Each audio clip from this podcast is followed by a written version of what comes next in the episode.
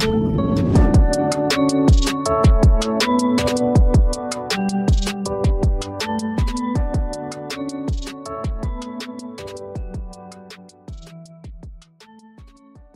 What's up, guys? Welcome back to the Couch Critics MMA podcast. This is an interview episode with professional boxer Issac Hardman. He's also a undefeated professional MMA fighter with 9 and 0. He has a big fight coming up April 23rd against Mark Lucas. We talked to him about that and a lot more. Yes, sir. He's the current Australian middleweight champ, IBF Australasian champ, and WBO Oriental champ as well. So his record speaks for itself. Oh yeah, and he has a highlight reel for the ages.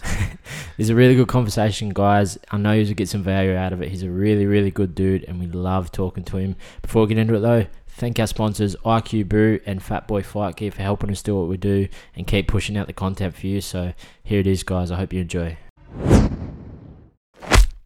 So, most people that know you, man, know you got a big fight coming up on April 23rd, which we'll dive into a bit later. But before we do, man, we're intrigued to hear your story, how it began, where your journey began, because it, it wasn't always in boxing, was it? No, no, definitely not. Um, geez, my story. So um, I'm just a kid from Cabo, Caboolture. Um, I started. I was a big footy head. So I played footy, and that was my dream was to be in the NRL playing footy. So I loved footy.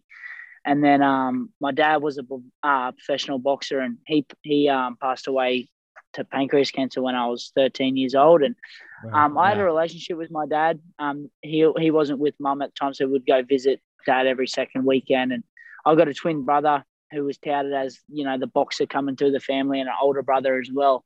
And I just loved my footy, and I was a mum's boy.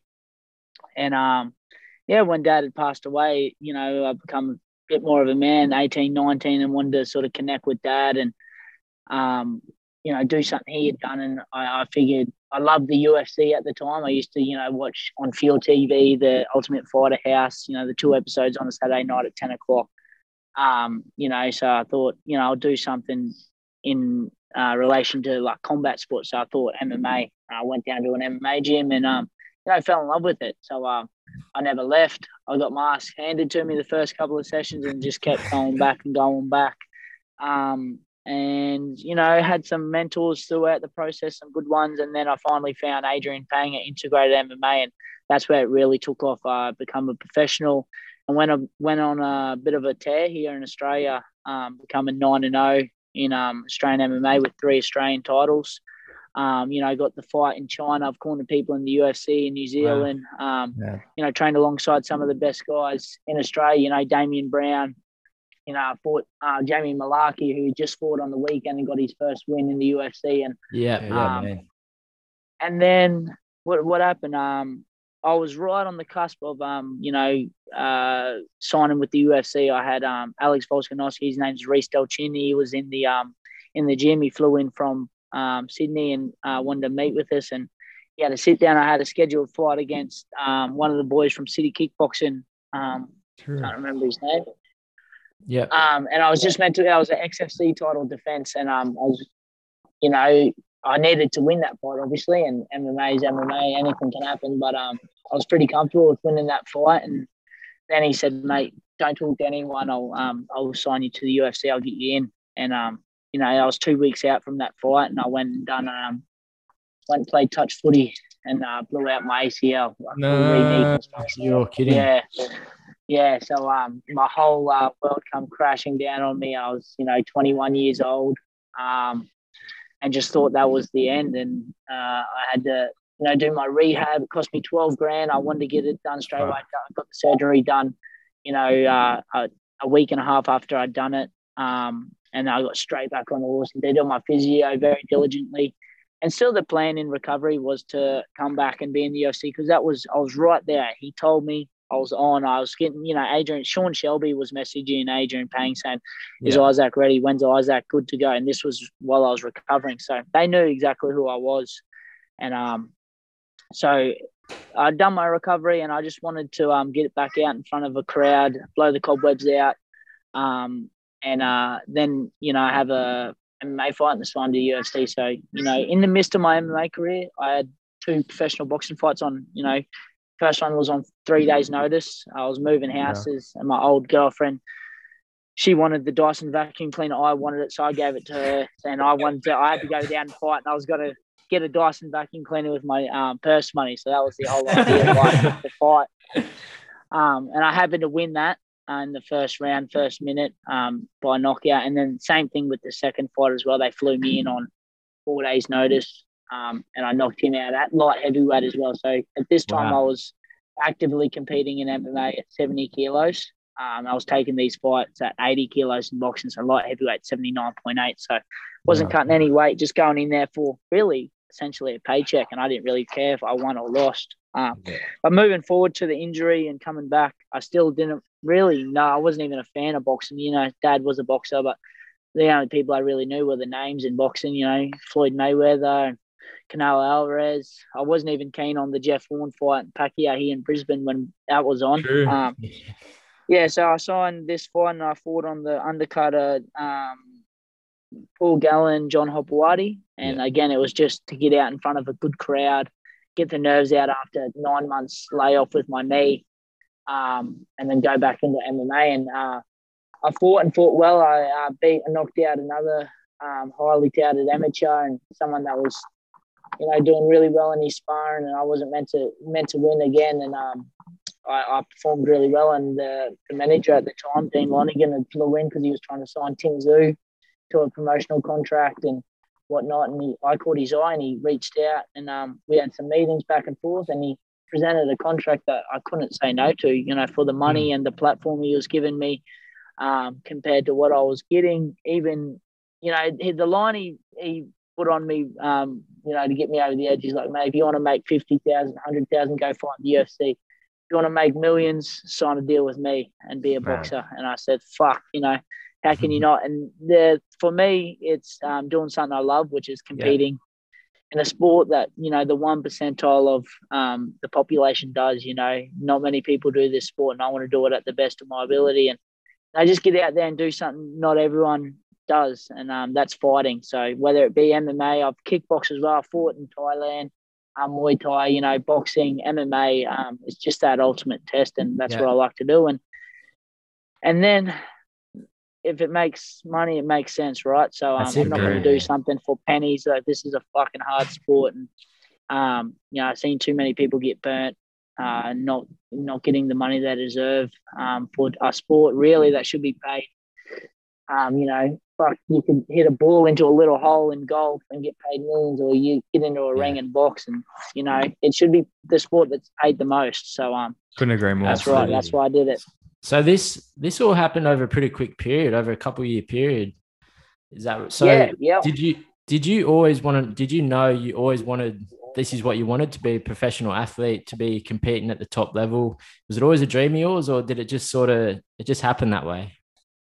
Yeah, no, for sure. I always said, and um, like my mates from Caboolture back home, growing up, going to school, always say, I always used to say, I'll be in the, I'll be a professional fighter. You know, that was the joke at school in the UFC or a professional footy player. My plan was to be a professional footy player and make the crossover to MMA. That was my yeah, whole idea.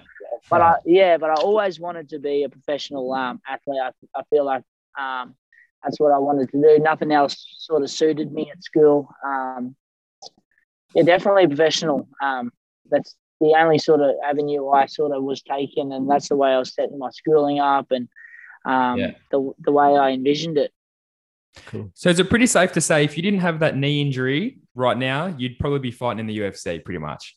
Absolutely, hundred percent. Still going with your MMA. UFC. Yeah, yeah. Um, and it's that's the thing. It's such a cutthroat business, the uh, UFC. Like, yes, yeah, I, I um was I'm nine and zero oh with seven of those um you know stoppages um yeah. high punches. So um you know I was yet to be put on my back and be having to be in a real sort of grappling match. So you know if I was to get into the uh, UFC, maybe come up against a mad Kazakhstani or a European that out wrestled me, and me being from Australia, really um you know, and if I lose, bang, I'm just going to the back of the line and become yeah. essentially like a card filler, which is really shit. Um, and that's what I didn't want to happen. So, um, but yeah, for sure, if the knee didn't blow out, I would have signed to the UFC and I would have been in the UFC. And I guarantee, like, I know that within myself. I've, and whether it went good or bad is uh, another Hard another question. But um, yeah, it's hard to say, but I definitely would have um, signed to the UFC for sure. Cool. So the, the knee injury was kind of a blessing in disguise. Look at you now, kind of thing. Yeah, came all these massive fights in Australia. It's 100%. going good for you. Yeah, for sure. It has definitely been a um, blessing in disguise, and I just feel like it's aligned um, what everything else that's happened in my life. You know, I've built my first um, home. I, I proposed to my fiance, um, my missus. So I feel like if I was take the MMA road, maybe all that stuff didn't, wouldn't have happened. So um, the boxing journey has definitely put me on where I am today, and I'm um, I'm very thankful for that. Yeah. Is it is it still a passion of yours though, the MMA? And do you ever Oh, see yeah. down the line you going back and and and Yeah, dabbling in, for in sure. MMA fights again? Yeah, hundred percent. I one of my main training partners, he works at the gym. Dan Hill just fought for the eternal lightweight title, and um, Oh, yep. Yes, I'm yes. still a massive, um, massive fan of MMA. I still watch the uh, fights, the UFC fights. Um, and for sure, my idea now has changed again. Is like, um, you know, McGregor did the crossover from UFC to boxing. He didn't have the boxing credentials to come over and be successful. Whereas the way I think about it now is, um, I've got the backing in MMA. You know, I'm nine and zero, uh, three-time Australian champion when I go win my Australian title, um, my world title in boxing, um, I put my hand up and say, listen, I've got the, um, you know, the skill set in MMA to come over straight into the UFC and potentially fight for, a, you know, UFC title straight off the bat after being a, you know, the way I think about it is like, imagine Yeah. if Canelo Alvarez was a, you know, undefeated MMA prospect five, ten years ago and, um, decided to put his hand up and say, I want to fight in the UFC, they would just make that much money. It would be Oh, yeah. ridiculous. And the, Fuck the yeah. viewers would be crazy. Imagine if Canelo Alvarez could wrestle and grapple and kick and all that stuff. It'd be fucking sick. So um, that's the way I think about it. Definitely after I you know win that world title in boxing and um, you know set my family up financially and my uh, the people that have helped me along the way. I need to scratch that itch for sure, and I'm I'm not putting that to bed until I tick that off and say, you know, because I set out that dream when I was, you know, after my dad passed away, 14, 15 years old. I said I'd be in the UFC, so um, I need to tick that box for sure. Whether it be a successful crossover or a successful journey, no doubt I'll be in four ounces again with the UFC across them. Awesome. That's um, cool. I watched your title defense against Rob Hill the other night, Yeah. and I don't think many people will argue if you getting a title shot after seeing that, especially with your boxing. Yeah, yeah. well. That's one of the Yeah, craziest so, um, knockouts I've ever seen. Yeah, thanks, man. Um, that was uh, that was sweet. That one it was one of my favorites. Uh, I didn't even hit that hard. It was just one of those Right. perfect shots I let go. So um, yeah, imagine um, and I feel like boxing is the ace card. You know, the trump Mm. card. Sorry, that and the good wrestling base. You know, really hurt some MMA guys because um, that's the whole thing with flying me in on these three days notice. These boxing guys, they think MMA guys can't, uh, you know, punch on, and really traditional, like you know, going back their their their hands aren't as sharp as like a traditional boxer, right? So um, I feel like that is my uh, bread and butter. And then when I square away the wrestling, you know, it's all gravy, baby. I'll go in there Yeah, and rip, rip people's heads off. Can't wait to see it, bro. So how did you find how did you find the actual transition into pro boxing? Was it a you because your style was pretty you know striking heavy? Did you find it pretty smooth transition straight away? yeah, or- yeah, my yeah, for sure. My MMA style is very boxing dominant. Um, it was it was pretty seamless for me. So uh, Yeah. even like the work, like, like the training is nicer. I must admit. Um, the boxing training. Um, you know, there's not as many niggly injuries in training. You know, yeah, in MMA, there's so many things you got to cross. You know, grappling and your neck's always kinked or you're friggin' your elbows already a little bit sore. You know, stuff like that. Whereas the workload in boxing, it's a lot more trauma through the, like on the head and stuff like that because the sparring is um the pace is a lot different and um you know the the punches thrown per round in sparring is a lot more to you know your MMA rounds um, at the Yeah. gym. So you know mixing in ta takedowns and grappling and stuff like that. So um the the the training is a lot nicer. I like the boxing training, um, and there's not as much super serious conditioning. Like I still lift weights and do my explosive work, but the grill and stuff is I've found it's a little bit, and, and still again, me and my coach are learning on the job as well. So we uh, yeah. you know try things and see what works for us as well. So, but the the crossover is very seamless for me. It was easy. So you're at Nitro Boxing, right? Yeah, nitro boxing. So when did you get linked up with them guys? Was it were you training there in your MMA career as well, or just yeah, yeah, boxing? definitely. So Blair Studley was like my striking coach through and through from the start. Um, Yeah. Adrian Payne, they're best mates. Um, so Adrian comes into Nitro for his uh, boxing and striking and does his conditioning. So we got a full weight gym there. And yeah, I was just I had lost to Jamie Mullarkey and I was weak as piss back then. And um, you know, I had a body like a girl. My hips wider than my shoulders. And um, yeah, so Blair said, mate, you need to come in and do some weights if you're super serious about this. Um, and I did, and I, he gave me a job, and um, now he's quickly he quickly become a real strong mentor for me. And now we have like this father son relationship. So um, like I said, my dad had passed away when I was 13, 14, so Yeah. I didn't have that man in my life that I needed. But he is honestly, I get emotional talking about him because he means so much to me. But um, yeah, he's the reason I am who I am today for sure. That's awesome, man. That's This- amazing. I've got a random question just to throw in. Um, do you still keep up with your roles as well? Do you still do a little bit of MMA training when you're obviously not in camp, when you're out of camp, or you've just kind of put it all aside at the moment? Nah, put it all aside at the moment. I Yeah. still was tampering a little bit, um, but um, Blair sort of said, mate, that session, even if it's um, you know, cruising, no purpose to it, it takes away from your boxing. Whereas you could be like Mm. having no purpose and cruising on a pad session, which will eventually make you better in uh, boxing, which is what I'm trying to do. So, Yeah. um, you know, I used to, you know, train. I, I do PT, so um, you know, I have people come in and want to learn a little bit here and there, but I've sort of all nipped that in the bud as well. So um, I put everything into the uh, the bag of boxing. So, but definitely, you know, um, down the track, you know, on the piss, maybe after a fight, I'll um, show Dan Hill I've still got it too. Love that. Dan Hill is coming for you. Yeah. nah, um, I want to dive into your camps a little bit, man. I'm always intrigued how guys schedule things. So I'm curious, how long roughly do you give yourself for a camp? Sort of eight weeks? Yeah, eight weeks is what we um all my like running sessions are scheduled on my spar and my um uh different phases. My weight phase um training is based on like a ten week um ten week program, so that's four weeks at the start of heavy stuff, and then we go into different phases, explosive speed, and then taper off towards the end. But um, it is generally based eight to ten weeks, Man. definitely. And And- how do you, and how do you split that up with your strength and conditioning? How many days a week do you do that? And then how often are you sparring in and also out of camp? So in camp, like at the start, it's um, you know, always three. Uh, uh we got a running session, um, three runs a week, uh, and then that's two weight sessions a week, and then they're still boxing every day. So every day, ten o'clock is um some sort of boxing training, whether it be on the pads, bag, or whatever, or skills work. Is my Yeah. first session, and the second session for those days. On a Monday, Wednesday, Friday, or three days of the week will be a run, and then second session on the other days will be a strength session. Um, and then a Saturday is sort of like a freestyle session where we'll go maybe run out the trails or something like that. So um, always two sessions a week, and then further out from the camp, it's about you know two sparrings, two sparrings a week. You know, six to eight rounds, and then when we get into the meat of it, which is now like last week, I sparred three times a week, um, six, uh, eight to ten rounds. Um, Yeah.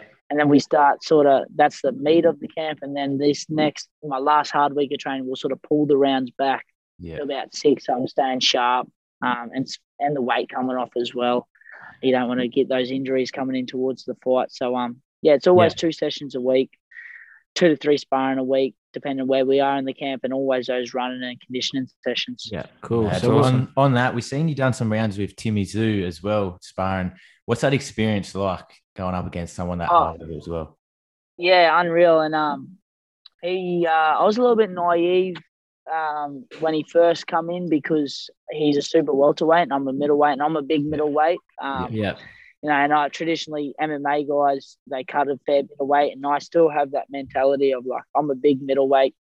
Um, so I still do a bit of a weight cut, but yeah. So Tim Tszyu, I was thinking I'll be able to, if worse comes to worse, and he's toweling me up, um, I would be able to hold on to him or push him around and be stronger, and physical, more physical than him. But um, that definitely wasn't the case. He's uh from the get go, his whole team is so professional and they're there for a um, you know, they're there for business. They're not being friendly or anything. Not that they're not friendly. They're great guys. The whole camp is um very friendly. But like when he walks into the gym, hi, how are you? And he went over into the corner, got his hands wrapped, did a fucking thirty minute warm up. Whereas I touched my toes, went side to side, and I was ready to go, sort of thing.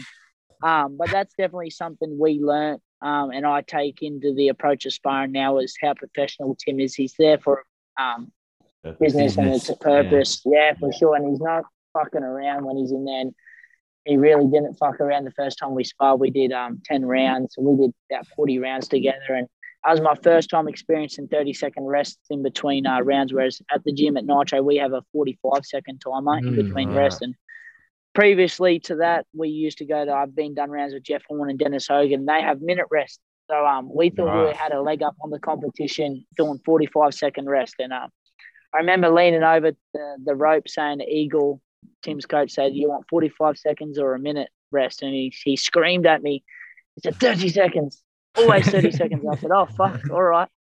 Change the timer, 30 second rest. And it really buckled me. Um, yeah. wow. he, he, gave it to me that first uh, 10 rounds. Um, but then he come back and we we uh, it got better and better. So as we yeah. uh, I settled in and started listening to what I needed to do and adjusting, it got um, very competitive towards the end. And he was traveling from the Gold Coast to Brisbane, um, you know, to come do the round. So that speaks in itself. Hell yeah, that's that's, that's awesome. really interesting and some good insight that people can get a lot out of the the business approach and and the hard work towards yeah. it. That's sick. Yeah, for sure, for sure. What did what did you think of his performance on Wednesday night against Dennis Hogan? Unreal. Um, when when he was scheduled to fight Jeff, we had a few people in the gym saying it would be too much, and I firsthand have been in the ring with that guy, and he is something else. Um, mm-hmm. you know, I'm bigger than him, but he is. He doesn't miss. He's um so fit, and like the constant pressure, the way he fought is the way he spars, and like I just couldn't see him losing to Jeff or Dennis. I said that he'll beat Dennis under in six rounds. Mm. Um, I thought he's just going to be too big, too strong. Um, and he was. He he was yeah. clinical. I think to start with, he was he really wanted. He looked like he was trying to brain Dennis, like get him out of there early, and um and he was swinging him a little bit too hard. I think it looked a little bit scrappy, but when he settled in, got on to his straight punches again, hitting the body, he settled in and um yeah dismantled him. But to start with, it looked like he was, you know, when you try and throw a punch really hard, you seem to miss a little bit, just a yeah. little bit, and you just let them go. They're the ones that sort of come off. So when he settled in, and he even said that he was a little bit um, scrappy to start with, um, but when he settled in, he really settled in and found his mark. Yeah, so you, that's awesome. You mentioned Tim's fight with Jeff Horn there. You fought on the co-main event of that. Was that right? Yeah, yeah, was, I was. I was co-main against Jamie Weech. Ah, uh, yep, yep. Would you say that, that? Yeah. Would you say that's the biggest moment of your boxing career so far? Does that stand out above the rest? Yeah, for sure. Being the co-main to Tim Tszyu, Jeff Horn, that was cool. And um, my my fiance, she's from Townsville, so it's like a second home. So we had um, a lot of support up there. Um, and walking out to, I think there was like 15, 15,000 people in that stadium. Um, it was just something else. You know, I, I fought in front of um, you know, I fought at Bendigo Stadium on the Horn Zerafa, the first one, and I think that was like 4,000.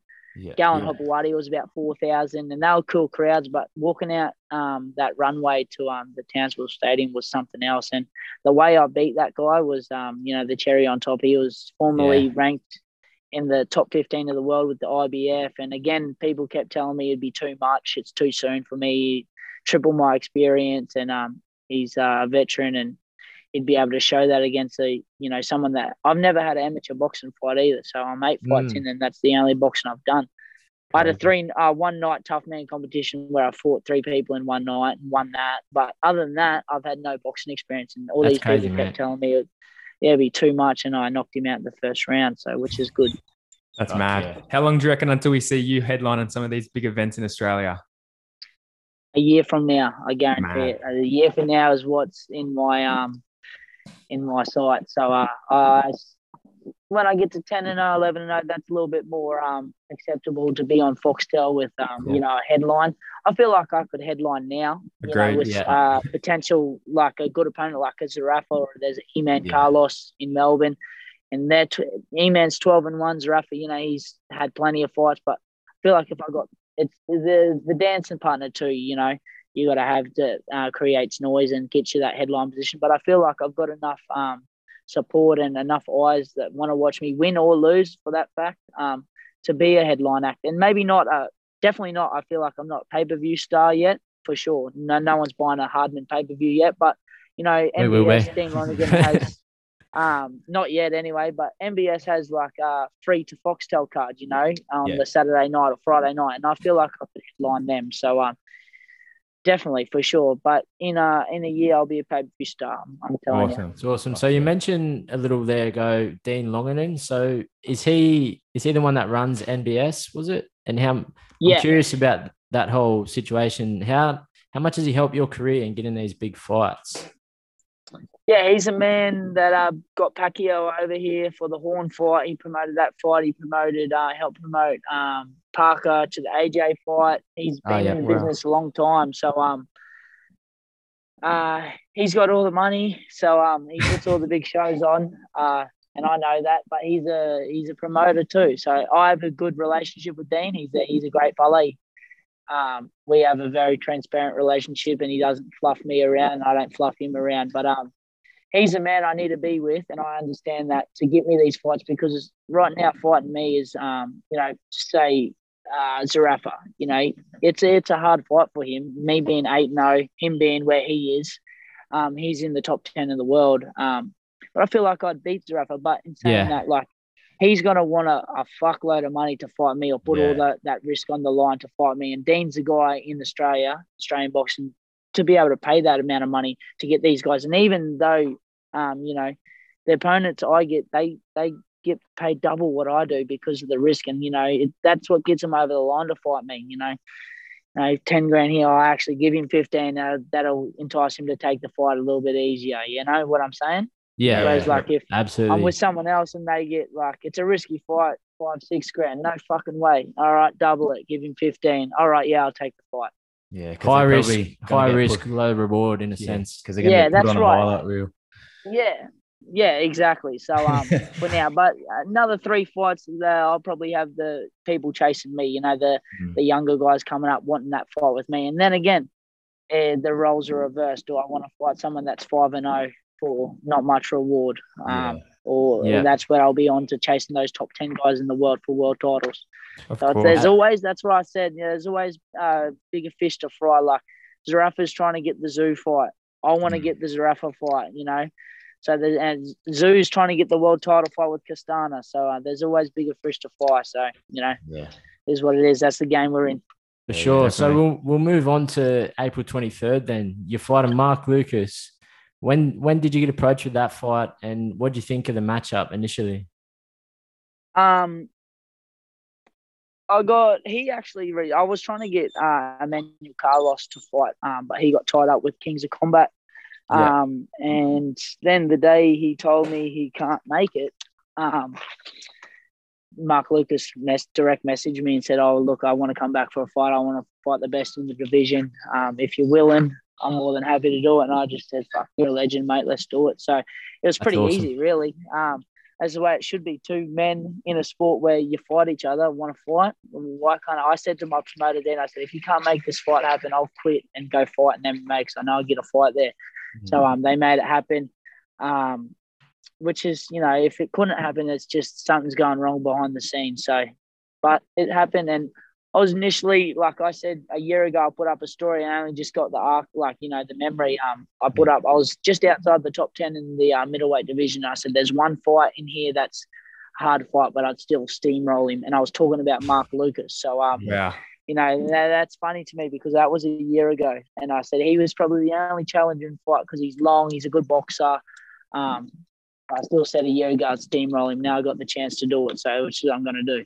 That's Yeah. awesome. On that, how do you see the fight playing out? Yeah, predictions. Three rounds, I'm going to knock him out and finally put him into retirement because I know he's been, you know, he's a great guy. He's a great Yeah. guy and he's he's um a hard worker, um, and which I like. And there's there's no bullshit about Mark Lucas, but he sort of he's very sporadic with his um his fights. He'll fight two and then have a have a layoff, and you know maybe the desire's not there, or I don't know. But um, he's had a he's had a while off since his last fight against Reynold Quinlan, and um he I think he uh, I think he just wants to go out against a a good guy and go out in a like on a on a high, which he's not Yeah. going to get that against me. He's going to go out on his back. Um, that's just the way it is. So um, he's, it's going to be a good fight. It's going to be competitive, but I'm going to put him to bed in three. Mad. Awesome. So I know you're not looking past Mark Lucas, but do you have any big plans for 2021? What's your plans? You mentioned Michael Zerafa there. Is that is that what you want next? Does that interest you?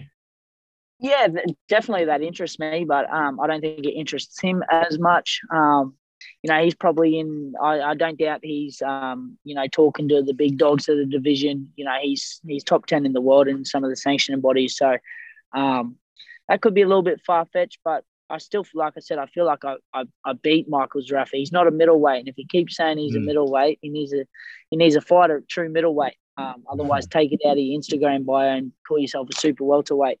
Um, but even like um, you know, Dennis Hogan just lost. You know, he's 35. If if he wants to stay relevant in the sport, he can. I've hassled him a little bit on online. I don't mind hassling people online.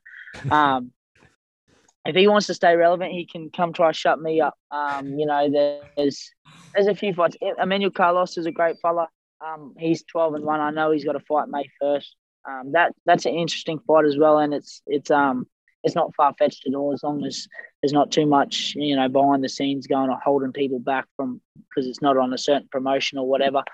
Um, but yeah, there's some interesting fights. Um, I'd still yeah. love to smash Joel Camilleri's head in as well. Um, but again, he's he's a super welterweight, but he's toyed with the idea of middleweight. But um, if he ever wants to grow a set, he can get it as well. But um, you heard it. I'm getting a little bit nervous here. All these, all these boys are Maltese. We are too. Camilleri's a rapper. They're all Maltese boys. We're going to be next. Uh, I was know how to do it. Don't worry, bro. We got no.